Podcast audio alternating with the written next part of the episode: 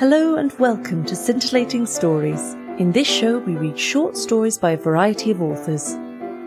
Today, we are beginning a reading of the autobiography of Marie Tussaud. Madame Tussaud is a fascinating artist who lived and worked during a period of political strife. Her memoirs are a precious glimpse into that eventful time. Memoirs of Madame Tussaud, Her Eventful History. Chapter 1 Early History and the Reminiscence M. Curtis, The Prince de Conti, Voltaire, Rousseau, Franklin. About 1750, a widow named Marie Walter settled in Bern, Switzerland. She had arrived at middle age, but was still very beautiful, or rather what may be termed handsome. She had seven sons, and being the daughter of a Swiss clergyman, she determined to have her children educated in her native city. At this period, a veteran soldier named Grosholtz also took up his residence at Bern. The name of Grosholtz is renowned in Germany, as Percy is in England, Montmorency in France, or Visconti in Italy. Joseph Grosholtz had been an aide-de-camp to General Wurmser, with whom he had served during the Seven Years' War, and was so mutilated with his wounds that his forehead was laid bare and his lower jaw had been shot away. Its place had to be supplied by a silver plate. He was, however, a hero and highly esteemed, and the widow, Mary Walter, accepted him as her second husband. The ceremony of their marriage being witnessed by all the elite in Bern. Grosholtz did not long survive the union.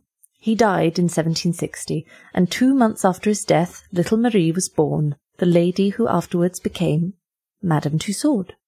Madame Grosholtz remained in Bern for six years after her second widowhood, and then she yielded to her brother's earnest entreaties to take up her abode with him in Paris, and with this visit commences the extraordinary career of Madame Tussaud. Her uncle, John Christopher Curtis, was some years previously practising his profession as a medical man at Bern, when the Prince de Conti happened to be sojourning in that city, and having accidentally seen some portraits and anatomical subjects modelled in wax by M. Curtis, the prince was so struck with the exquisite delicacy and beauty which these ingenious specimens of art displayed that he called upon the artist and personally complimented him upon his talent. He offered to give him not only his own patronage, but secure him the support of many members of the royal family and the principal nobility in France, if he would take up his residence in Paris and further, at the onset of his Royal Highness would provide for him at his own cost suitable apartments. Mr. Curtis, who had hitherto considered himself only an amateur in the art of modelling, was overjoyed at the approbation of a royal prince, especially one so wealthy and powerful as the Prince de Conti was at that period, and he at once profited by so favourable an opportunity. Renouncing therefore the medical profession, he proceeded to Paris, where he found that his royal patron had selected for him handsome apartments at the Hotel des Allégries in the Rue Saint Honore. The artist's time was for a considerable period wholly occupied in executing orders for the prince, whose liberality and kindness not only equalled but rather surpassed his promises. The art of modelling in wax was at that period in France considered a fashionable accomplishment, and Mr. Curtis's studio became one of the lions of Paris. It was, after having practised his profession for some years, that the gifted artist, finding himself in a good penury position, repaired to Bern for the purpose of taking back with him to Paris his sister and her children. Little Marie Grosholtz was then but six years of age, but no sooner did her uncle's eyes fall upon her than he said, from this time you are my adopted daughter. She appears to have been a precious child, and immediately fell in with these views, replying, Then I shall not call you uncle any more. I shall call you father. In her declining years, Madame Tussaud said that she had a perfect recollection of her arrival in Paris, and that she remembered with the most perfect distinctness all the circumstances connected with the accession to the throne of Louis XVI, which happened about eight years after her adoption. It was indeed a wonderful change from the quiet homeliness of her mother's residence at Bern to be introduced, child as she was, to all the great and noble in France. For the house of Mr. Curtis at this period was the resort of the most talented men of the day, particularly as regarded the literati and the artists. Among those who were frequently in the habit of dining at her uncle's, Madame Tussaud especially remembered Voltaire, Rousseau, Dr. Franklin, Mirabeau, and Lafayette, for though she was very young when the two former died, every circumstance connected with them made a powerful impression upon her mind. Early reminiscences are often the most permanent, and when the amour propre is flattered by a personal compliment, are indelibly impressed upon the mind even in childhood. Thus Madame Tussaud well recollected when she was only eight or nine years of age, Voltaire used to pat her on the cheek and tell her she was a pretty dark-eyed girl.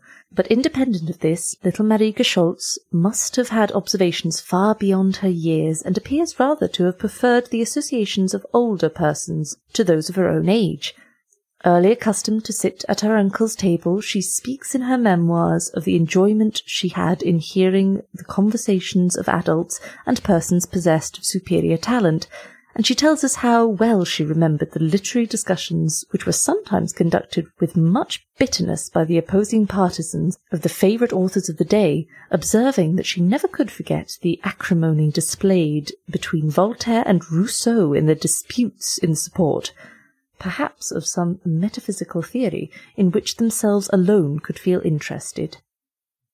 While the reflecting Dr. Franklin would certainly regard them merely a faint smile and sometimes enliven his countenance as he coolly contemplated the infuriated disputants.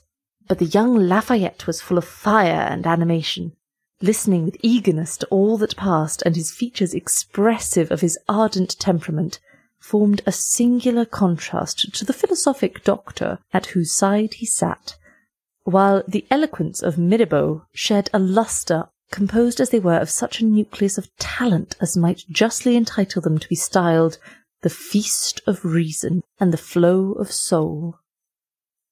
Madame Tussaud's memoirs record many of these conversations, and in some instances she vividly describes the speakers. She says that Rousseau often made bitter complaints against Voltaire for pirating his ideas. Rousseau would, in the innocence of his heart, proclaim all his inspiration to his friends, which were purely original, at Mr. Curtis's table, and which were intended to form the foundation of a future work, he ever specifying that such was his object. Yet he constantly had the mortification to find that Voltaire would forestall him by bringing out a volume containing those very opinions which his rival had expressed, and in fact the very thoughts and subjects on which he had dilated and designed as the outlines and substance of his next production. During the conversation, Voltaire would scarcely appear to listen, or perhaps take the opposite view of the question and argue with vehemence against the very doctrine which he would soon after publish to the world as his own. Bitter indeed would be the venom which was emitted when, after one of these publications appeared, the two authors met. Rousseau would launch out against Voltaire, whilst the latter's biting sarcasm in reply would nearly drive Rousseau mad, and he would quite lose his self-possession. When Voltaire retired, then would Rousseau give free vent to all his rage against his arch rival, till he would exhaust all of the abusive vocabulary of the French language in expressing his wrath, exclaiming, Oh, the old monkey, the knave, the rascal, until he was fatigued by the fury of his passion. He was younger than Voltaire by sixteen years, but they both died in the same year. The personal appearance of these two rivals, Madame Tussaud says, was the most singularly contrasted, Voltaire being very tall and thin, with a very small face, which had a shrivelled appearance, and he wore a large flowing wig, like those which were in fashion during Louis XVI's reign. He was generally dressed in a brown coat with gold lace at the buttonholes, and a waistcoat to match with large lappets, reaching nearly to the knees, and small clothes of cloth of a familiar description, a little cocked hat and large shoes, with a flap over covering the instep, and striped silk stockings. He had a very long, thin neck, and when full dressed, had ends to his neckcloth of rich lace, which hung down as low as his waist. His ruffles were of the same material, and in accordance with the fashion of the day, he wore powder and a sword. Rousseau was much below the middle height, and inclined to be stout. He wore a short round wig with curls, something like that worn something like that worn by George the Third, or such as coachmen of the aristocracy frequently wear now in England. He generally dressed in a snuff-coloured suit, very plain and much resembling the dress of a Quaker, but at one period of his life he adopted the Armenian costume, wearing a long robe trimmed with fur and a cap of the same material. Dr. Franklin, Madame Tussaud describes as being an agreeable companion. His personal appearance was that of the most perfect simplicity, and his manners truly admirable. He was a stout man, about five feet ten inches in height. His eyes were grey, and his complexion light. His hair was very long and grey. He always dressed in black, and his clothes were made in the old-fashioned style. He had, however, particularly fine legs, and was very proud of his dancing. The Marquis de Lafayette was a tall, handsome young man. He dressed in the costume then worn by a gentleman who affected not the extremes of fashion or the reverse. He was elegant in manners, full of vivacity, and extremely enthusiastic. Franklin was his bosom friend, and from him Lafayette imbibed those ideas which led him across the Atlantic to aid the Americans in what he considered their struggle for freedom. Madame Tussaud, in soliloquizing upon this, says, From what comparatively irrelevant and unsuspected causes spring the mightiest events which shake the power of kingdoms and of empires? The primary cause of the French Revolution may be attributed to Dr. Franklin's visit to Paris, as Lafayette was not alone in becoming the disciple of the transatlantic philosopher, for the minds of numbers of young enthusiasts among the French nobility also became impregnated with the seeds of republicanism, which, quickly germinating, were now extended to all parts of France. The Count de Mirabeau was five feet ten and proportionately stout.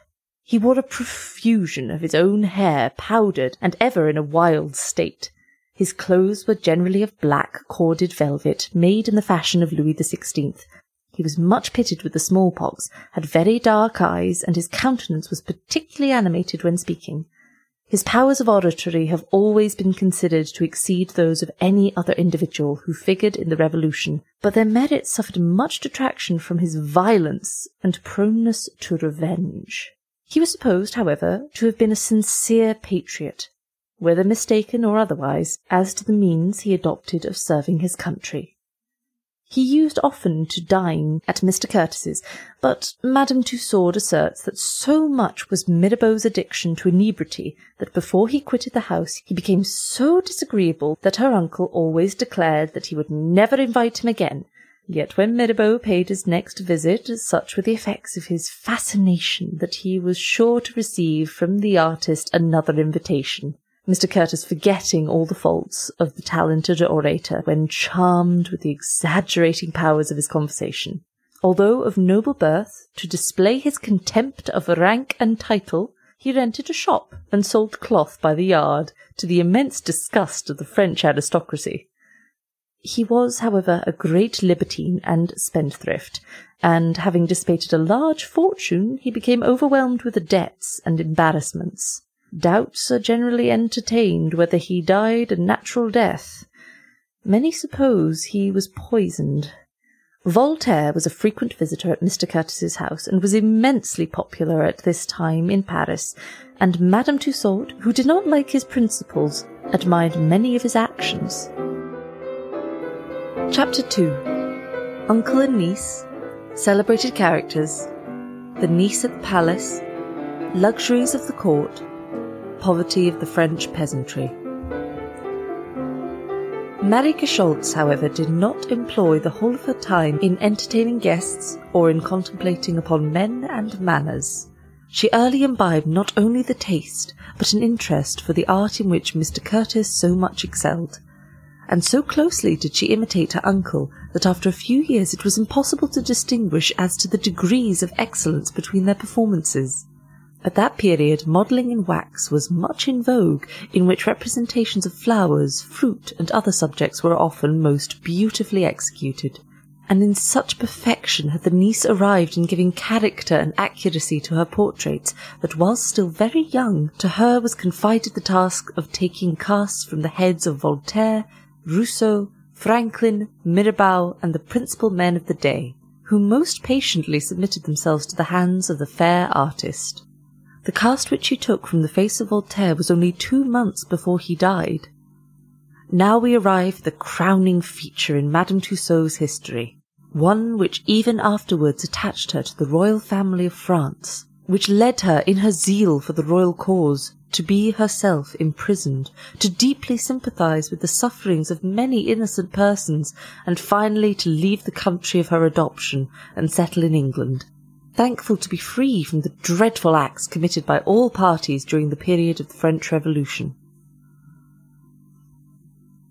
Amongst the numerous members of the royal family who were often accustomed to visit Mr. Curtis's apartments and admire his works and those of his niece was Madame Elizabeth, the king's sister.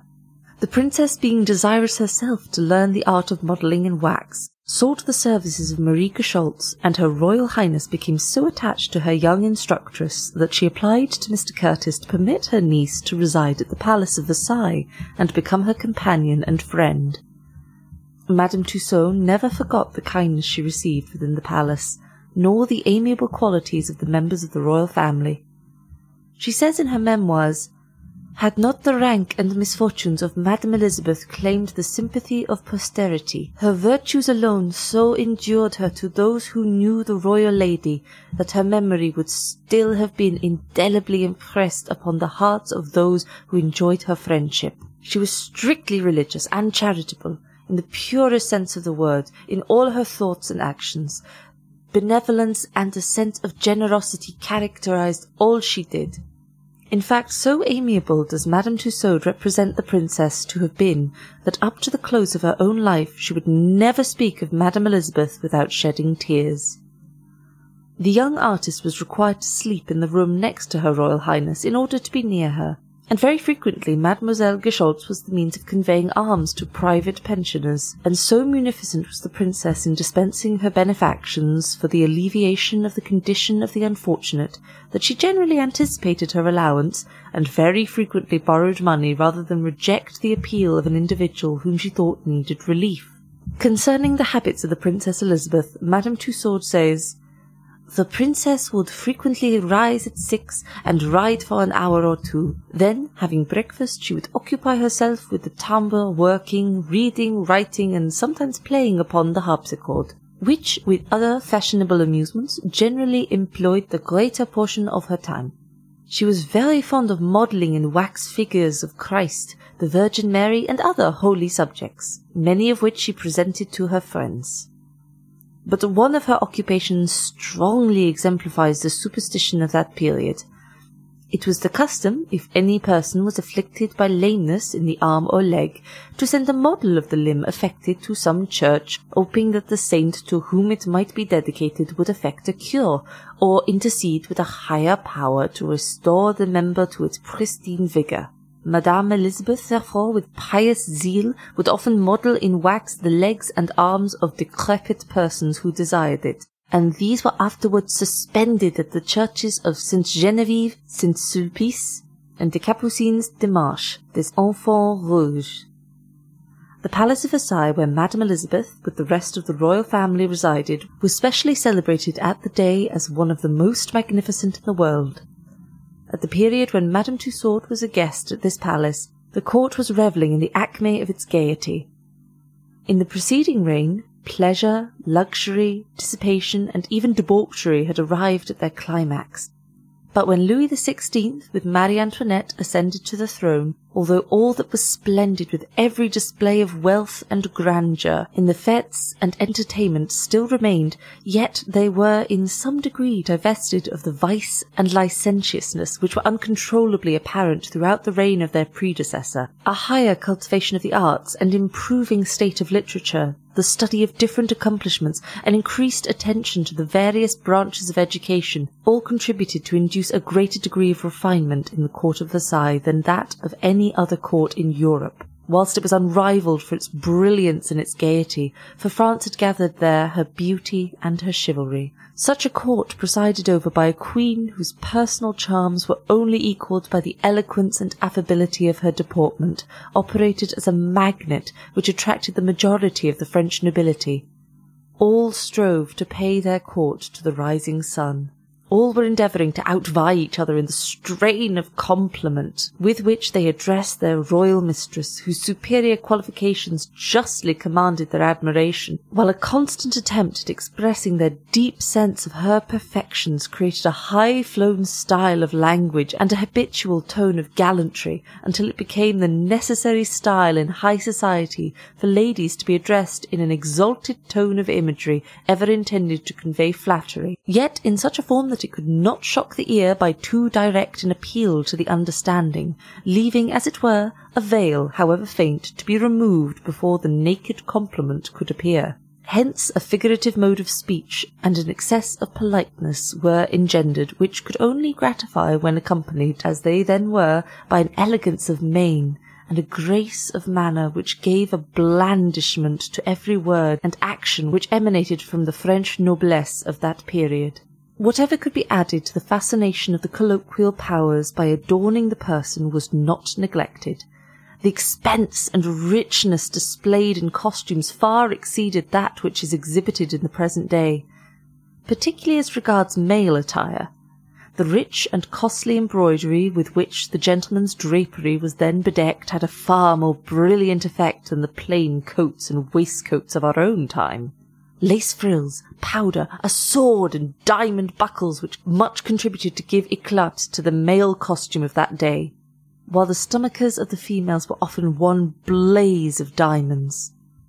But with the soft and gentle manners of the woman and the gallant and chivalrous tone of the men, a constant air of extreme gaiety was united, moving as they were in a vortex of pleasure. Their minds were employed upon nothing beyond devising new inventions for varying their enjoyments. But whilst experiencing a succession of these luxurious delights, whilst following a career of extravagant dissipation, and while basking in the lap of voluptuous ecstasy, it must not be imagined that the pleasant vices were wholly banished from the palace of Versailles. Gaming, in particular, predominated to an excess, the queen and princess losing deeply while the Duke of Orleans won to an immense amount. Intrigues of various descriptions were by no means strangers, although not so prevalent as during the reign of Louis XV.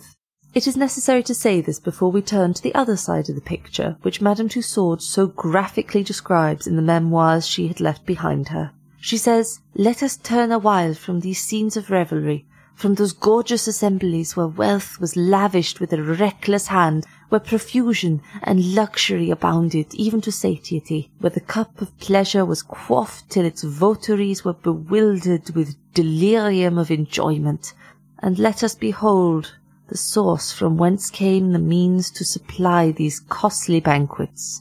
And what do we see but an impoverished country, a peasantry in the last stages of deprivation and misery, by the people being so oppressively and injudiciously taxed that the cultivator on whom the burden principally fell could scarcely even by his own hard-earned labour obtain a miserable sustenance, the major part of this produce being absorbed by the exactions of the state.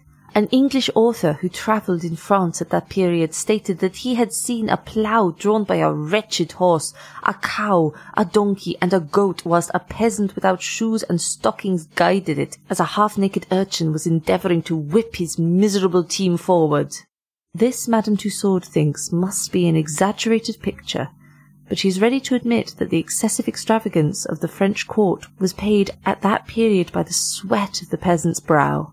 This was written after years of reflection, but still Madame Tussaud insists in saying that Louis XVI was kept in ignorance of his people's sufferings, that Marie Antoinette, his queen, combined every attribute which could be united to constitute loveliness and amiability in women, possessing youth, grace, and elegance to a degree never surpassed, a sweetness and fascination in her manners, enchanting all who ever had the happiness to be greeted by the beam of her smile. In which there was a witchery that has more than once converted the fury of her most brutal enemies into admiration.